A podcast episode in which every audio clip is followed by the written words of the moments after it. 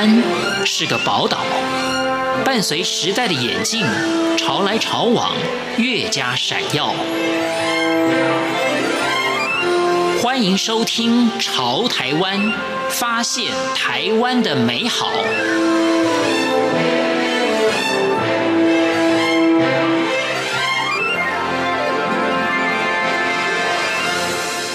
各位亲爱的听众朋友，您好，我是李正淳。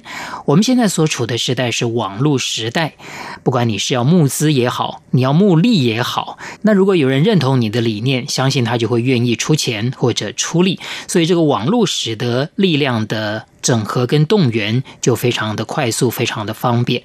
今天节目当中我们要访问的这一位对象，他的很多。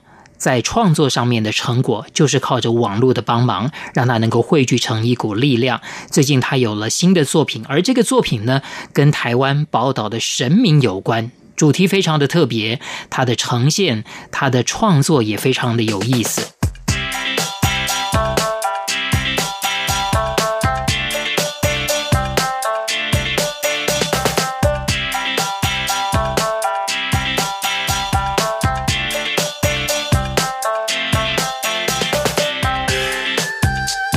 在今天节目当中，我们为大家访问到的是角丝创意公司的负责人曾鼎元。你好，啊、呃，李大哥你好。那这次当然里面这个书，呃，谈了很多神明，呃，也有一些当然传说神话。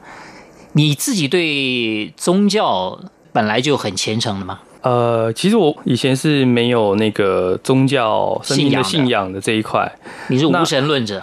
对，某种程度上是因为我觉得很多事情可以透过理性跟一些状态，你可以解决它。是。但是慢慢的大了，你就是会经历一些事情嘛。那嗯，开始觉得这件事情，我会放下以前的姿态。那会发现，其实，在这一块有很多人，他其实有很多都很多智慧是可以学习的。是后来我觉得是近期我开始在，也有可能做了《神明》这本书，然后再加上可能参与我妈妈可能投入了那个宗教，那有一些不一样的感受。对，那但是我在做这本书的时候，其实当时的设定确实就是我就是一个无神论者。那我怎么样在站在这样的立场，然后去找到我觉得有趣的故事，然后把故事转化成有趣的画面，介绍给大家。这个书我看哦，它不是很厚。当然，里面就是二十八尊的这个神明，原来就是只设定二十八尊神明，还是本来其实要做更多的？哦，这个还蛮好笑的。其实我们最早开始是想做月历，只做十二折，十二尊，但是发现就越找越多好玩的事情，哦，所以还扩增了。可是如果是月历，就不是一本书的概念了。对，最早其实是一个比较偏向月历的形式。那也是刚好是现在这本书我们呃编目的一个顺序的方式，就参照神明的生日。那呃，其实我觉得这个陈述的过程，它是一直在不停的翻转跟变化的。那像最早我画那个土地公，其实跟后来画的神明的样子有一点点的落差。应该讲，我最早画的土地公跟后来画的呃神明，其他的神明。它可能在表现上，例如线条的表现上，会有一点点不一样。但是事实上，这个是我们可能自己知道，因为我是先从土地公、保生大帝，然后还有那个呃妈祖身旁的配将千里眼顺风耳开始。那其实那时候有一点点绘画的感觉，就绘画是说，可能我会去强化某些立体性。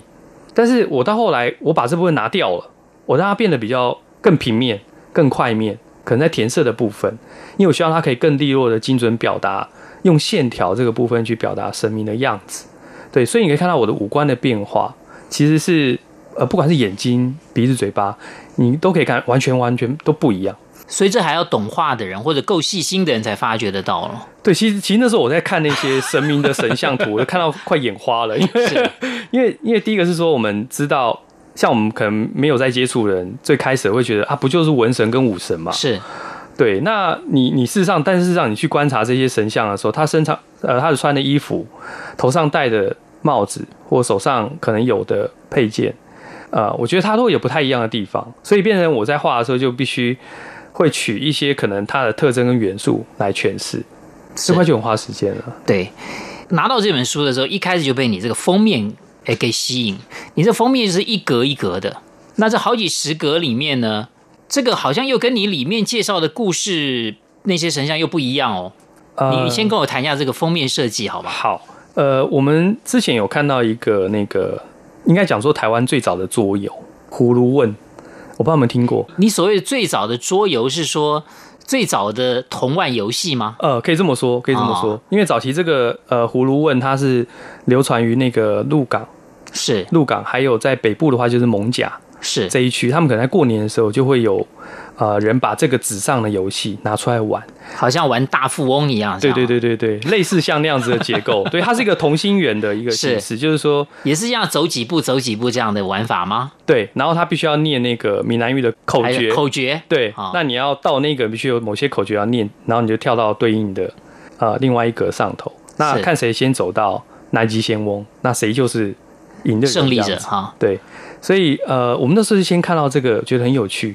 主要是因为那时候觉得这东西就变成我其中一个呃资料库，就素材。那没想到我们在做这个神明封面的时候，其实之前有排过很多版本，例如说可能用很多众神的方式去做封面，但就发现好像没有什么新意，就会觉得用这个胡运的这些角色作为一本书的封面，好像很像你走进一间庙一样，因为它上头就是八仙，还有一些呃比较祥瑞的动物，例如说龙马，然后鸡。就是可能东方人会比较在讲比较吉祥的一些动物生肖这样子，是那很像进到庙里头，所以我们这本书很像是你翻开之后就会进到呃看到那个神明，我们那个结构事实上也有用设计的方式把文字放进一间庙里头。那二十八尊这个神明，你还配上了这个文字，跟我们详细的谈一下里头嘛，对不对？对。里头，我们最主要，呃，就结构顺序来讲，我们是用那个神明的生日，是等于从一到十二月，我们分别挑选比较大家现在为人熟知的一些神明，例如说妈祖，然后刚刚提到千里顺风或是观世音，那有比较，呃，大家比较不知道，就像感天大帝，可能清水祖师，有些人还不还不知道他是什么样的神明，他是怎么来的，那有什么特色？对，或是像嗯、呃、比较特殊，像有提到像猫妖庙，这在头城的一个很特殊的一个在的传说故事。那我会把它收录在这个故事呃这本书当中。那结构的话就是很简单，就是我们一个神明的话配两则，就是神明的小故事，或是一些民俗的小比较有趣的一些事事件这样子。那用这样的结构，然后拼成这本《宝岛搜神记》。呃，其实我们有发现，现代人就是阅读大概三百个字到五百个字是最容易消化的。对，那所以变成我们每一格就是三百个字，刚好我们希望是一跨。呃，我觉得它是一个非常好，就是翻阅跟阅读的一个形式，也比较像是图鉴的概念。那图鉴的概念，我们也是做一点点变化，你可以感受到，呃，像我们神明放置的位置，有时候在左，有时候在右。对，原因是什么？图做图鉴，可能它就很规矩的，就是左就是文字，右就是图。但是我们需要它翻阅起来是有流动感的，或是有点变化性的。以前可能比较少像样的结构，所以我们就希望用这样的结构来做这本书。又有一些制式，但又要有一些变化。制式就是它该具备的内容一定都要有，但是呢，也许版面的调配上面又又又又可以有一些变化。做这些事情的时候，哦、但但是其实我也很尝试比较早期的一些、啊、嗯。所谓的技巧，你看，像对我来说，书法这件事情就是一个很不容易的。这次这本作品，我也尝试的把呃，帮每一尊神明，就是为他创造一些他专属的字体。每一尊神明都有专属的字体，嗯、都有专属的字体，等于都是手写的这样子。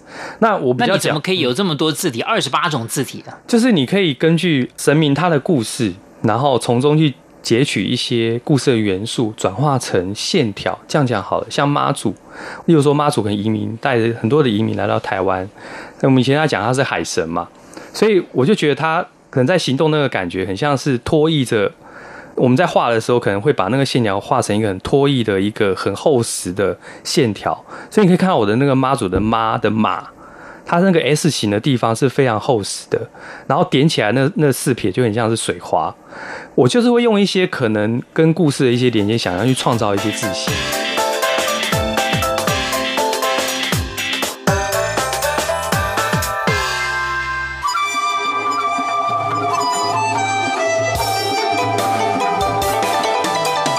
无限的爱向全世界传开。永恒的关怀来自台湾之音 R T。今天节目当中访问到的是角丝创意公司的负责人曾鼎元，一个创作人呢，只要负责创作就好了。嗯。很多后端的事情，比方行销啦、出版啦、印刷啦，就找一个出版社来处理就好了。对。可是呢，这次你却不是这样做哦。事实上，一开始我在想要找这本书的时候，我都不知道从哪里找起。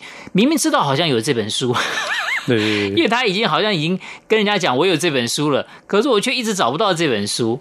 呃，鼎元来跟我们分享一下。呃，其实这是一个意外，会走上就是独立 独立出版这件事情。对，我当时也觉得说啊，画图就是跟着嗯、呃、出版社的脚步，或者是可能跟着某些作者，对，然后他的内容去诠释就好了。是，呃，会有走上这条这条不归路嘛？就是很特别的路，很特别的路啦。这条特别路其实是呃，当时其实我们在做台湾妖怪地质的时候，我们也曾经想要找出版社。就是发行这本作品，那那时候作品其实最开始的时候，可能跟我们现在做宝岛收音机一样，它没有这么的完整。我们会有个概念在，已经出来了，但是我们就有出版社的时候，但出版社会觉得说，可能还看不到一个完整的样子，有看到画面了，但是他们对于妖怪这个题目，在我们最早在做的时候，二零一呃一四年、一三年，那时候应该是。还没有人做这个题目，对，所以变成呃，他们会有担心说，台湾妖怪有这个东西吗？这能做吗？所以他们可能也会有点担心说，是不是要投资这样的题目下去？就是在聊完之后就，就后来就当然就不聊不了了之，不了了之了。好吧，那就自己来吧。对，那时候就会有这样的想法。但是我们那时候呃，也是先从展览开始。对，那时候是这样想，就跟当时我们做呃现在在做这个宝岛一样，我们最开始只是想做阅历，是 对，后来就发现它好像有机会变成一本作品书。对，那也就是说比较有趣是都是临门一脚，就是有一种 被人家推着上架的那种感觉。刚好有个朋友，他就说：“哎，你要不要到他那个地方？”他他说给我一个区块可以卖东西。我们那时候其实还没有开始自营一些商品，那那时候展览也在进行，然后。嗯，过程就觉得说，哎、好像可以尝试看看。既然有另外一个通路资源，然后再加上我们在做妖怪这个题目，然后书店老板也愿意支持我们，因为刚刚我们在那个田园城市地下室做展览，他说爷爷可以卖东西，那我们就来试试看，把这本作品就是把它做出来。对，所以因为我们是蛮有时候好像是蛮被动的，我们好像需要看到很多环节，它可以紧扣，或者说已经开始看到一个机会了。然后我们才愿意真的投入跟执行下去。只是说，真的投入这个部分，其实就是我们刚刚一直讲的，是耗费你很多的精力。对于一个创作者来讲，你要分心在这些事情上面，是不是有时候也觉得很烦？对，尤其尤其是现应该讲说，呃，在快要印刷之前，真的是非常烦躁的，因为你会还是有很多不确定性。对，包括到底我原本设定好的这个格式开本。那是不是能够真的展现原来画里的感受？是这个听鼎元讲啊，就知道其实做这个这种文创哦，其实很辛苦哦，因为你都不知道投入下去的这个这个精力跟回收是不是能够成正比。对，但是其实我们就很很很就觉得很欣慰，就是我们出的作品其实大家都还接受度都还算不错啦。对，或者说其实现在台湾真的就有这么一股力量或者一块市场。是可以让你们放心的去投入的。嗯、呃，现在可能想会有，但是当时想是觉得前面是黑，就是黑暗的，就黑暗的，前要掉下去的。对，就觉得前面到底是不是悬崖这样子？对啊，这心情不一样，是、嗯、真的不一样。那今天啊，非常谢谢这个角思创意公司的曾定元来给我们介绍你的《宝岛搜神记》。有二十八尊神明的这个故事、俚语，还有民俗趣闻。当然，更重要就是你为每一尊神明所创作出来的图像，每一尊都非常的有特色。非常谢谢鼎元来接受我们的访问，谢谢你。好，谢谢李大哥，谢谢。